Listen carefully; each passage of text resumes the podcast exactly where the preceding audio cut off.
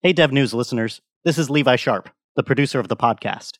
We really want to benefit from your feedback on the show, so we're gifting anyone who submits a review on Apple Podcasts a pack of Dev stickers. All you have to do is leave a review on Apple Podcasts and then fill out the form in our show notes so that we have your mailing address for the stickers. Thanks for listening.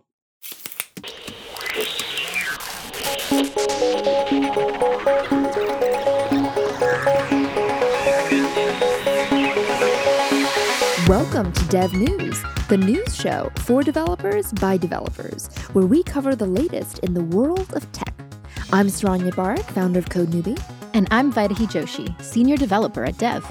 This week, we're talking about some Ruby news, Chrome DevTools CSS overview, and Mozilla layoffs. And then we'll be speaking with Jonas Downey, design lead at Basecamp and co creator of the Hello Weather app, about a Twitter thread he wrote titled, Here's a little tale about what it's like to be an indie iOS developer working under Apple's 800 pound gorilla rule. So now, if you're a weather app developer, you're basically competing with Apple using technology that you formerly have and now don't. Finally, we'll speak with Dan Abramov, software engineer at Facebook, creator of Redux, and co author of the Create React app. We'll chat with Dan about React's decision to release React version 17 with no new features. And so with React 17, we wanted to enable this other way of upgrading, which we're calling gradual upgrades. Our first news item is Ruby 3 typing. So, Ruby 3 will have a new language for type signatures called RBS. The signatures will be written in .rbs files, different from Ruby code. One of the benefits of this is that you don't have to change Ruby code to check type. So, just for context, we know that statically typed languages are great for larger projects, but often less flexible. And then dynamically typed languages are great for rapid development, but scaling them can be difficult. So, Matz had promised four years ago, actually, and said that Ruby 3 is going to support static type checking. And it sounds like that is finally happening. So, congrats to the Ruby community. You're going to get some static type checking going on. I'll be curious to see if people start adopting it and how quickly, because that's like a pretty big shift. So whenever there's yeah. a big shift, it's like a paradigm change, you know? Right. And it seems like something that was kind of, you know, going to happen eventually because community members have been doing this on their own. There have been multiple type checkers that have been created, and now it's going to come from the Ruby core team itself. So it's going to be like official this time. Mm-hmm. Next up, GitHub is running Ruby 2.7 in production. Eileen Uchitelle, staff engineer at GitHub, posted an update on this on Twitter. She said it took 30 plus gem upgrades, 15 plus gem patches, and fixing 11K plus warnings. The upgrade shaved an impressive 20 seconds off production boot time. I'll be writing a post about our experience soon. That is a lot of upgrades, a lot of patches, and a ton of warnings. Yeah. Oof, I cannot imagine. It must have taken them quite a long time and it probably was a huge team effort because that is yeah. no small feat. Just working your way through each of those warnings. Oh my goodness, that must be so intense. Also, I love that the the 20 seconds is such a big deal to us as you know what I mean, as like developers and stuff. But like if I said that to, you know, someone outside of tech, they'd be like, and you know, like they would totally not appreciate how amazing 20 seconds off is. So, yeah, kudos to Eileen and her team for making that happen. Yeah, I'm super excited to read the post about what that was like. Mm-hmm. Next in Chrome DevTools, you can now get an overview of the CSS used on the site. You can see things like the colors, fonts, media queries, and unused declarations on the page. To access this, you open DevTools, go to Settings, open Experiments, and enable CSS Overview option, and then reload. Have you checked this out, Saron? Have you played with it at all? I haven't. I've seen the um the little screen. What is it called when it's a screenshot but it's alive? Uh, screen capture. Screen capture. Screencast. Yeah. I was like a moving GIF, but it's more than that. Wait, you say GIF, not GIF? Yeah, like the peanut butter. Oh my god. Oh my god. I don't know if I can do this with you anymore. anyway, so I've I've seen it, but I haven't actually tried it myself. But from what I've seen, it looks really beautiful. Like for a for a Chrome Dev tool, which you know, I mean, Chrome Dev tools aren't like ugly or anything, but they're very like functional. Mm-hmm. You know, like it's very like made to work, not so much made for like aesthetics. But Yeah. this thing is like really pretty. Yeah, I, I haven't played with it on a production app yet, but I was just like clicking around on a different website looking at it. It's pretty pretty Yeah. interesting. I can imagine it being Yeah. super helpful, not just for developers, but for designers and you Mm-hmm. know everybody. I can also see it being a friendlier on ramp to DevTools. You know, like for folks who, you know, are just beginners and getting started, maybe aren't really quite comfortable using them. If that's one of the first things they see, that feels really approachable too. So I can see it being a nice introduction to the world of ViewSource and uh, and DevTools. Yeah, totally. Finally, this week, Mozilla announced a significant restructuring of the Mozilla Corporation. This restructuring actually included a very large round of layoffs. 250 positions were eliminated, and from a 1,000 person company, that's about a quarter of their workforce. They also released a press release that announced that this change was because of reduced revenue due to the global pandemic. In addition, an internal memo to Mozilla employees this week explained that the company was going to be shifting gears to refocus on the Firefox organization and growing their core browser through user experience. And the mm. company is also reducing investment in developer and internal tooling, as well as feature development on its platform. Their internal memo explained that they were going to be pivoting to focus on privacy and security products, as well as some of their ongoing projects like WebAssembly, Pocket, and Hubs. And they're going to be setting up a new design and UX team and a machine learning team to help them support these new priorities. Wow. That's really interesting. And I, I think I saw, I don't know if it's all of MDN that got cut, but I know a significant part of MDN got cut, which is really unfortunate because they've got some great docs. They've got some really beautiful, really accessible content on there. And it's um, it's unfortunate that that part of the team is being affected. Yeah, it it's pretty wild that they're cutting a quarter of their workforce because That's a lot of you people. know, yeah, that really supports their statement that they're going to be shifting priorities. And it seems like a big enough shift to make such a, you know, resounding impact on the structure of the entire organization.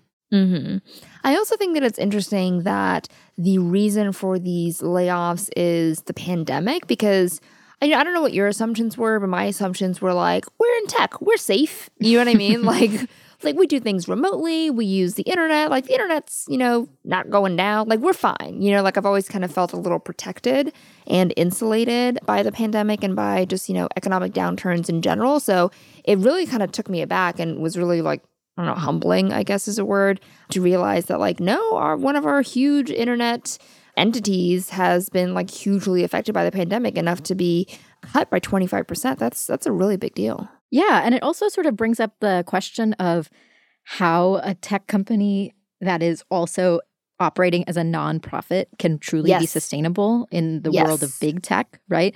And it's interesting because we just talked about a story where Chrome, you know, added this feature to their dev tools and now we have Mozilla who's saying that they have to cut some of the products and features around internal and developer tooling.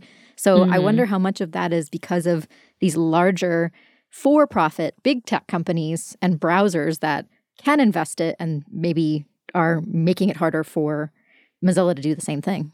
Mm-hmm, mm-hmm. Yeah, Mozilla's got a lot of competition. I mean, Chrome is basically taken over, and you know, Safari I think is number two with about twenty percent of the share of, of browsers. But Firefox is, you know, it's it's pretty low on the chart, unfortunately. Um, as much as we love Mozilla, you know, we really need them to be stronger and to really build out that uh, that tech and hopefully have a, a more promising future and um, you know something that's more sustainable. How does Mozilla make money?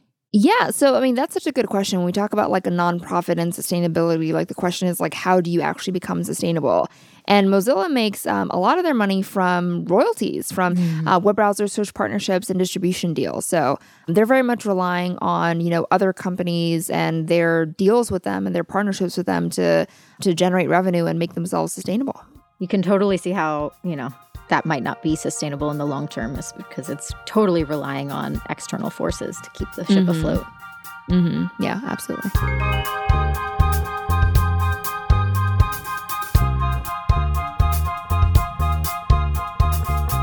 Coming up next, we chat with Jonas Downey, design lead at Basecamp and co creator of the Hello Weather app, about a Twitter thread he wrote titled, Here's a little tale about what it's like to be an indie iOS developer working under Apple's 800 pound gorilla rule.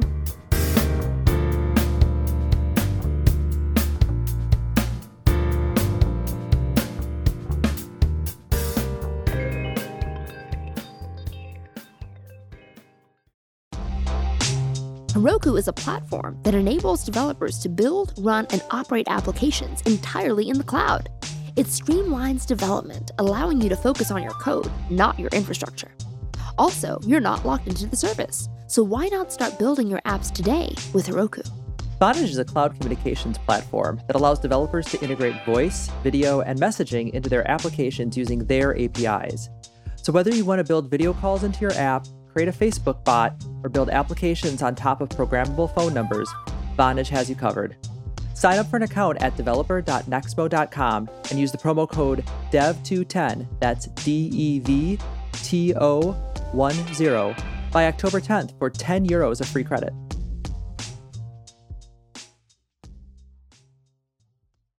Today, we've got Jonas Downey on the show, design lead at Basecamp and co creator of the Hello Weather app. Hi, Jonas. Thanks for being on the show. Thanks for having me. So, tell us a little bit about who you are and a little bit about your Hello Weather app.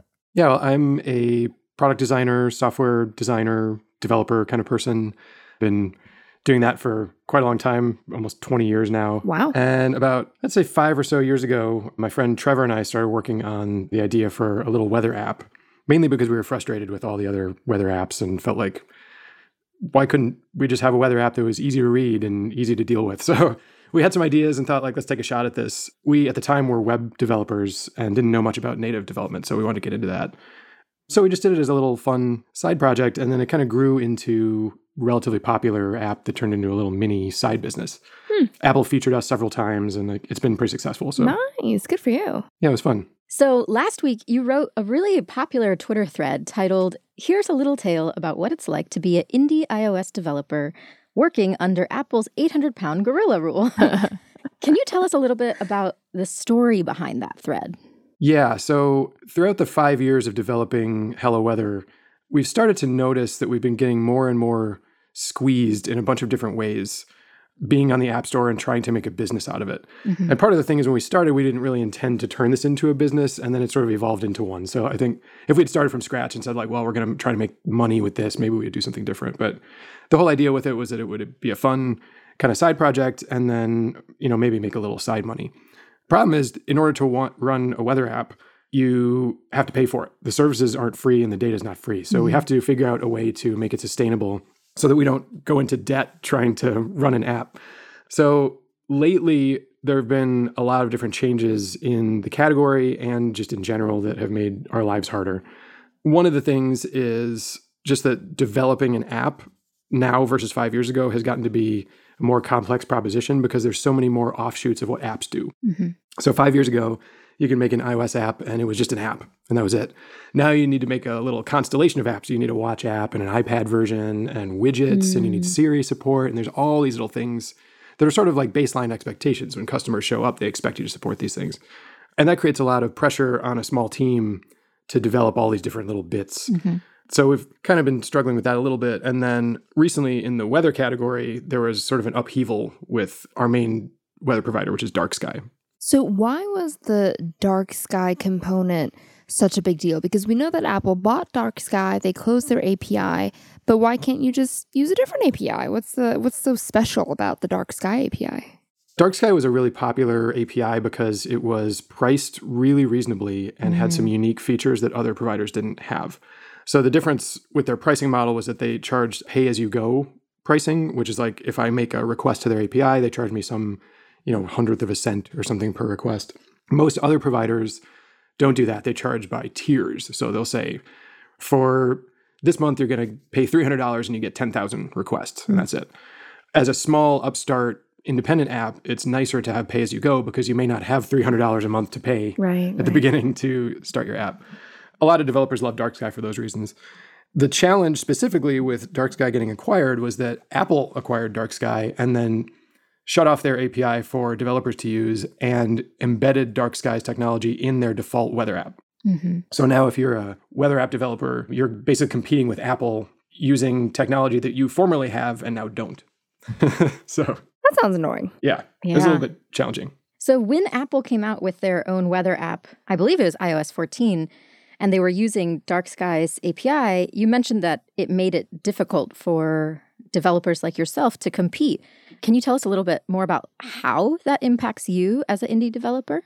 In this category, or any category where Apple makes an app, you're sort of starting from a baseline of a little bit of a challenge because if someone buys an iPhone and there's a weather app on there, in order for you to be successful, you have to provide a compelling reason for someone to pay for another app, right? Like if the mm-hmm. default weather app is good, like why would someone bother paying for another one? And we kind of know that going into this. It's not like we're surprised by that problem. The issue in this case is that since DarkSky did novel things like real-time precipitation and some extra features like that, when Apple bought them, that sort of raises the bar for all weather app developers. So now mm-hmm. we have no choice but to support the equivalent features. Otherwise, we're going to seem like we're less of a compelling sell than the default app. And every year, as Apple makes their default apps more powerful, you can see this also in the Notes app, for example. Anybody who's competing in that category either has to match them or do something more sophisticated in order to become, you know, competitive in the same way. So this reminds me of the claims that people have made against Amazon for a really long time, and especially came out in the House Judiciary hearings where they said that um, Amazon finds items on their site that are doing really well by third-party vendors, and then it takes those items, it makes those uh, you know versions of them for themselves. Uh, and it does it really by, you know, underselling and, and taking a loss for a long time to kind of outcompete these third party vendors and kind of ends up squeezing them. And it makes it really hard for those companies to compete. There are different examples, but does it feel like a, a comparison, a correct comparison between Amazon and Apple?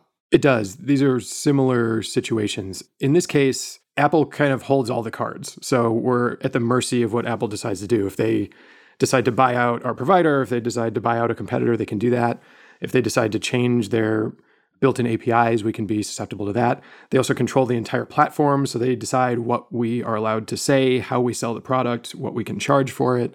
They also drive traffic to the product. So if they decide they want to market things differently, they can, you know, turn us on or off. So we're really completely under their rule, on top of being also dependent on other weather data providers. The end result is that year after year, we're sort of scrambling around trying to do the things that we think Apple wants us to do and trying to figure out a way to continue to survive in this competitive space, which for a while was fun, but is increasingly not fun. It's increasingly a squeeze and something that's kind of feeling like a drag. Mm-hmm, mm-hmm. So, have you heard about things like this happening to other indie app developers at all? Definitely, there's lots of examples of Apple sort of taking over a, a vertical or a category with their own built-in stuff. Um, recently, I think it happened with Tile.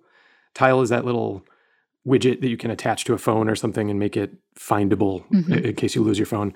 Apple kind of took that idea and built it into their products, so it, it caused Tile a lot of trouble to figure out what to do next. Um, there was another developer called Luna who had made a screen sharing app where you could share your Mac desktop on your iPad. Mhm. Apple took that idea and built it into the iPad, so now you can just do that. So Luna got kind of broken by Apple doing that.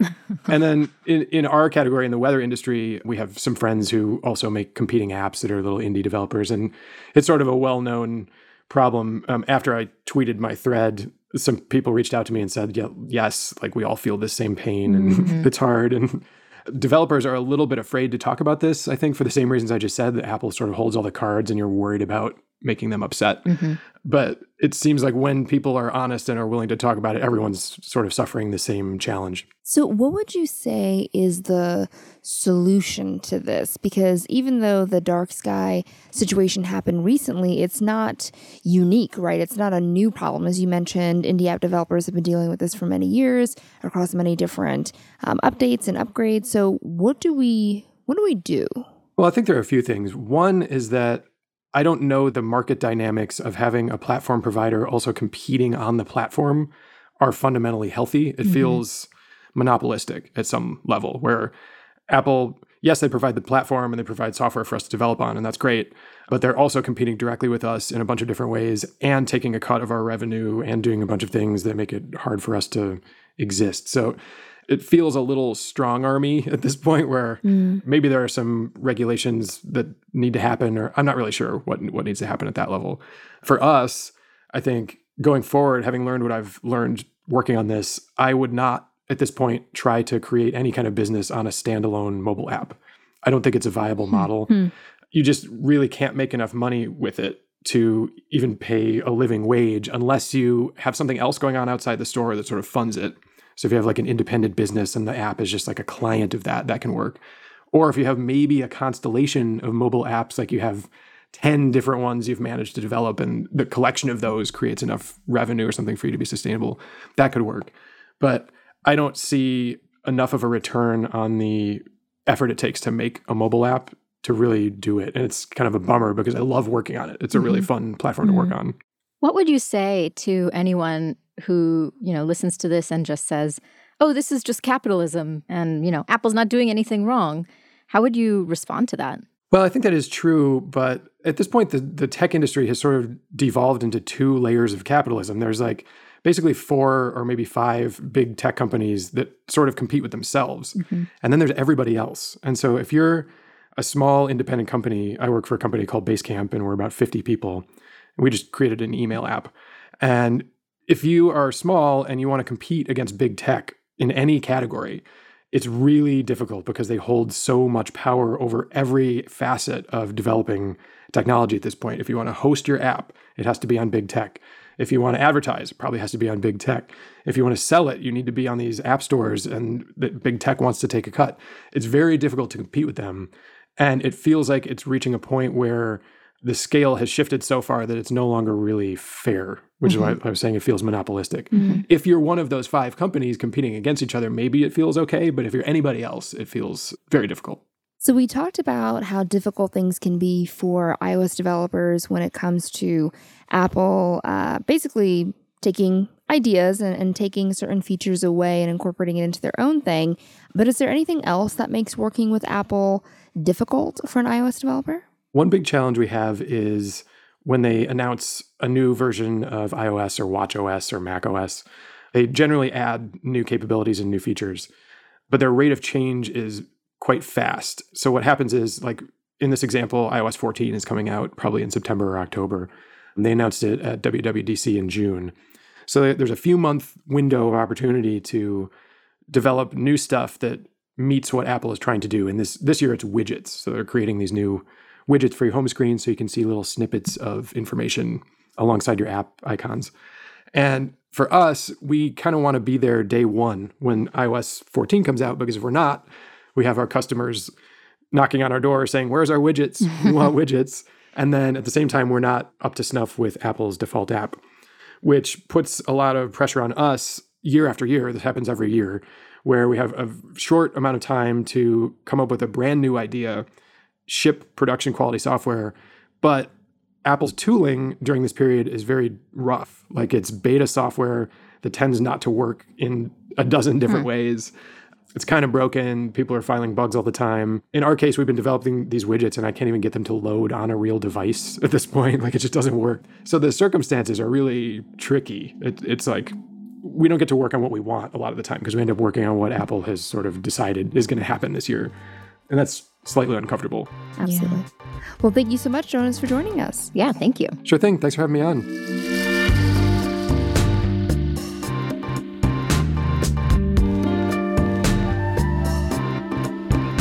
Coming up next, we chat with Dan Abramov, software engineer at Facebook, creator of Redux, and co author of the Create React app, about React's decision to release React 17 with no new features.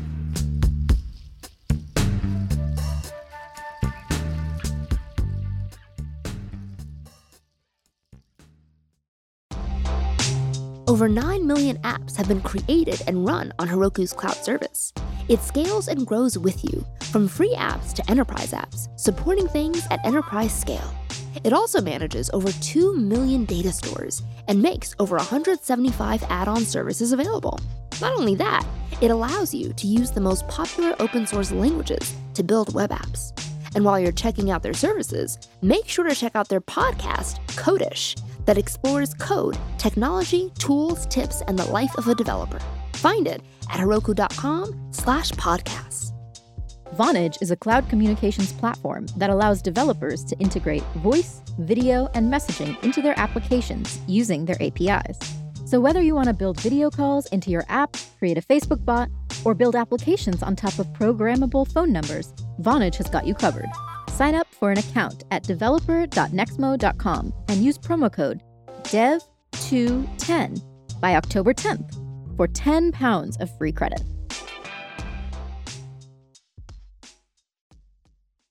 And now we have Dan Abramov on the show, software engineer at Facebook, creator of Redux, and co-author of the Create React app. How you doing, Dan? Hi, I'm good, thank you. So tell us a little bit more about who you are and what you do. So I work on the React core team. I've been on the React team for the past four years, I guess. So let's get into the meat of this.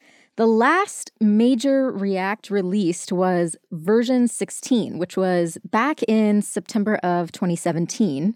And in that version, you included many long-standing feature requests. So what was the thought process behind coming out with React version 17 with no new features? Mm-hmm. So with React 17, we wanted to enable this other way of upgrading, which we're calling gradual upgrades. So this is not technically a feature of React. It's not like we, we've added something to React. It's more of a strategy that we want to consciously support now. Whereas previously we considered that that was not really a supported way to use React. The gist of the strategy is that you would update most of your app to the new version, but maybe you have some screens uh, that use those legacy outdated components that nobody maintains so maybe like in our case, for example, like Facebook is rolling out a new website and there are some dialogues that have not been ported yet. So they use components written in 2014. So those are the cases where you kind of want to sandbox them and to have them use a older version of React instead. And so of course it's not optimal. So it's not like we're not saying that it's a good idea to like in general, have multiple versions of React on the page, but sometimes it is a compromise uh, you can take for parts of the screen that are rarely used, where it's acceptable to take some performance hit, uh, but then have this uh, have this island of code that is managed by older version of React. And so, coming back to your question, like what, what is what is the point of this uh, React 17 release? Is that we intentionally kept it very minimal but we fixed a few things that were preventing this strategy from working. So like the big one was events did not work very well when you had multiple reacts on the page because mm-hmm. uh, event propagation w- was not working between different versions of React. And so this is the primary thing that React 17 fixes. And this is why we kept, we kept this release very minimal so that even very old apps that were written in 2014 could still upgrade to it without like rewriting anything.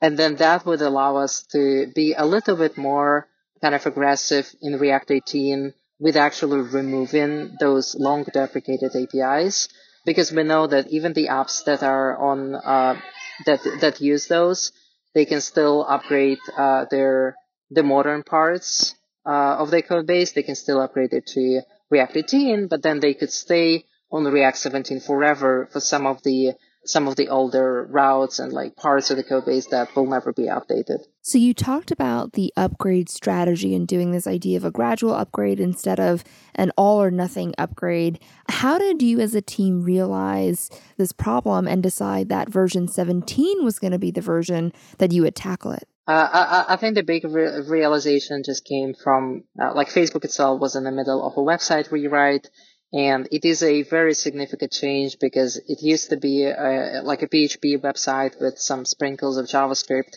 whereas now it's uh, primarily like driven by React. We wanted to make it a little bit stricter in like actually removing some of the, those APIs that were supposed to not be used anymore. And we just realized how actually how extensive our usage is in some of the older parts of the code base and we also saw that nobody actually maintains those parts anymore. And so it's just not feasible for us to remove them. And so we really wanted to find a compromise that would allow large code bases like ours to incrementally migrate uh, to future versions. So, when there is a new release being announced, you know, the first thing that people look for, of course, is features and new features. And so, I'm wondering when you think about other tools and frameworks, do you think that other people should be focusing more on structural issues than just focusing so much on features? It comes down to the level of adoption. Because, like, when React was smaller, when the community was smaller, it was easier to do breaking changes more often like we could afford, even though like for, for the breaking changes we did, we always provided code mods. So like you could migrate your code automatically, except for a few cases where the behavior is different. But for the most part, we need to make sure that we have a viable strategy. And I think for tools that are, or like frameworks that are a little bit more experimental, maybe a little bit more in the research area, they do have the power to actually release an incompatible version with no good way forward because they can say uh, that maybe like version like X was a dead end, but we rethought the strategy and now we have version X plus one. Like we shouldn't like shun them for that because it is an important part of progress. It's just being able to make mistakes. Yeah, and I think that is that is largely the purpose of these uh, like research level projects is to be able to do that. Uh, whereas for more mature tools, I think it, it is very important that, that like update strategy is one of the primary things you think about. So it is a hard balance to strike. I, I think it's important that there are tools on either side of the spectrum. And I'd like to think that React, it is fairly conservative, even though like the reputation of React ecosystem is like everything changes to weeks. I don't think that's actually true. I think at least for like, if you don't jump on alpha versions of libraries, which like people tend to do sometimes. But as long as you use all only stable versions, like React itself doesn't have like it, it breaks things pretty rarely. And uh, even if you take like a library like React Router, which a lot of people complain about, if you look at the stable version history and skip all the alpha releases, it actually hasn't changed as often as, as people imply sometimes there's like a, a yearly or even multi-year gap uh, between major releases. So when do you think React users can expect any new features? And do you know when we might be able to expect a React version 18? Yeah, so our our past estimates have not been particularly accurate. like when, when we initially introduced uh, like suspense for data fetching as a sort of a prototype and as a conceptual introduction, we did it. I think it was 2017 and we thought that, or maybe it was 2018, but we thought that it would be like ready by the end of the year. And it's 2020 now, and we're still we're still working on it. I do want to be clear that we've made a ton of progress. It's pretty hard to communicate in like roadmaps or issues because a lot of this was like research work and uh, actually then trying to put it into production and learning from mistakes is so much like you, you have to kind of spend so much context just to explain like the dead ends and the mistakes that we've made and how we fix them. Like ideally by the time it's stable, like we won't need to explain any of the, like we'll just present the thing that actually works.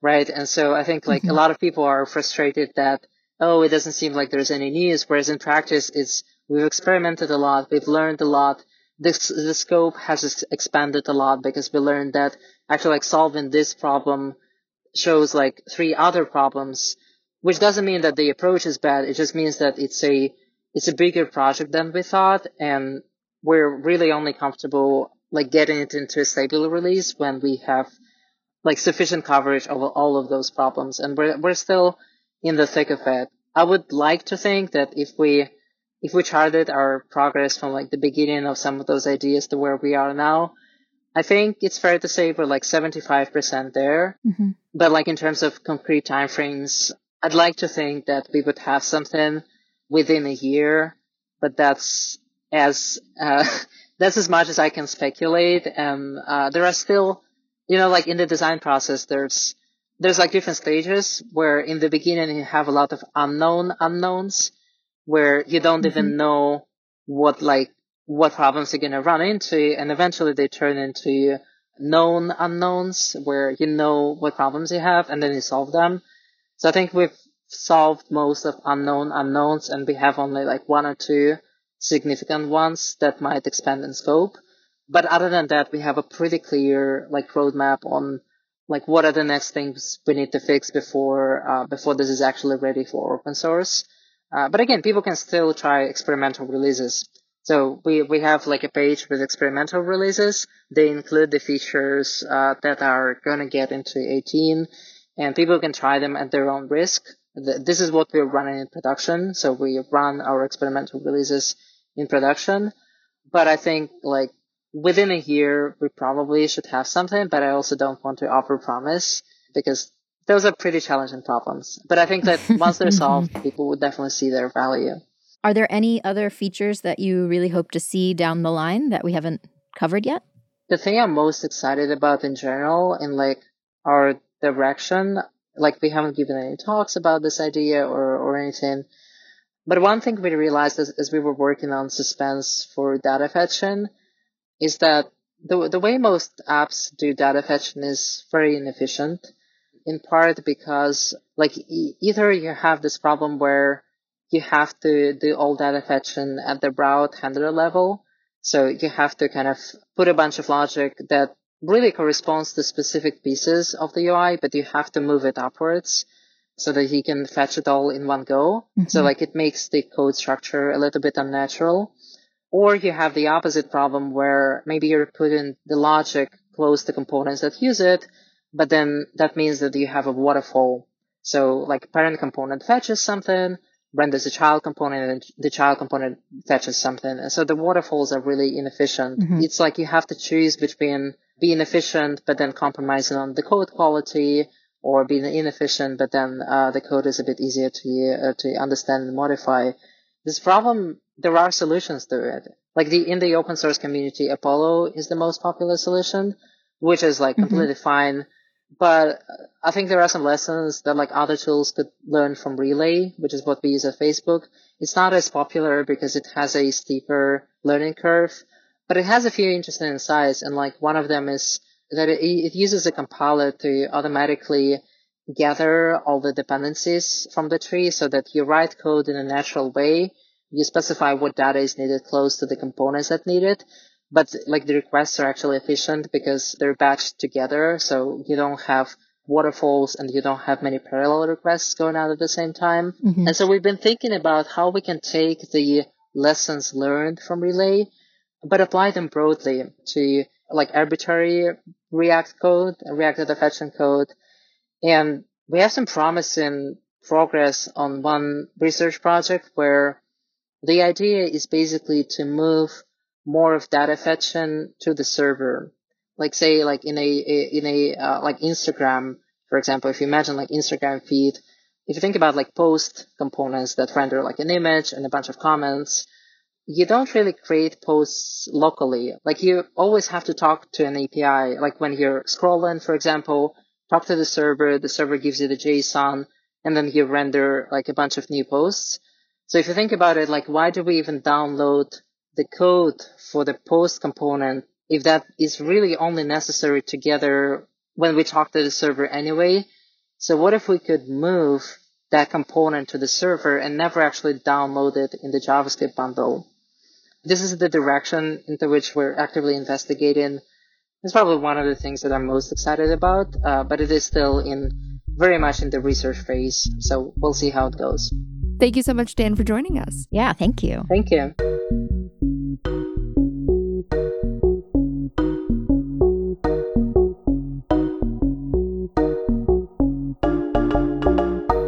Thank you for listening to Dev News. This show is produced and mixed by Levi Sharpe. Editorial oversight by Josh Puetz, Peter Frank, Ben Halpern, and Jess Lee. Our theme music is by Dan Powell. If you have any questions or comments, dial into our Google Voice at plus one 929 500 1513 or email us at pod at dev.to. Please rate and subscribe to this show on Apple Podcasts.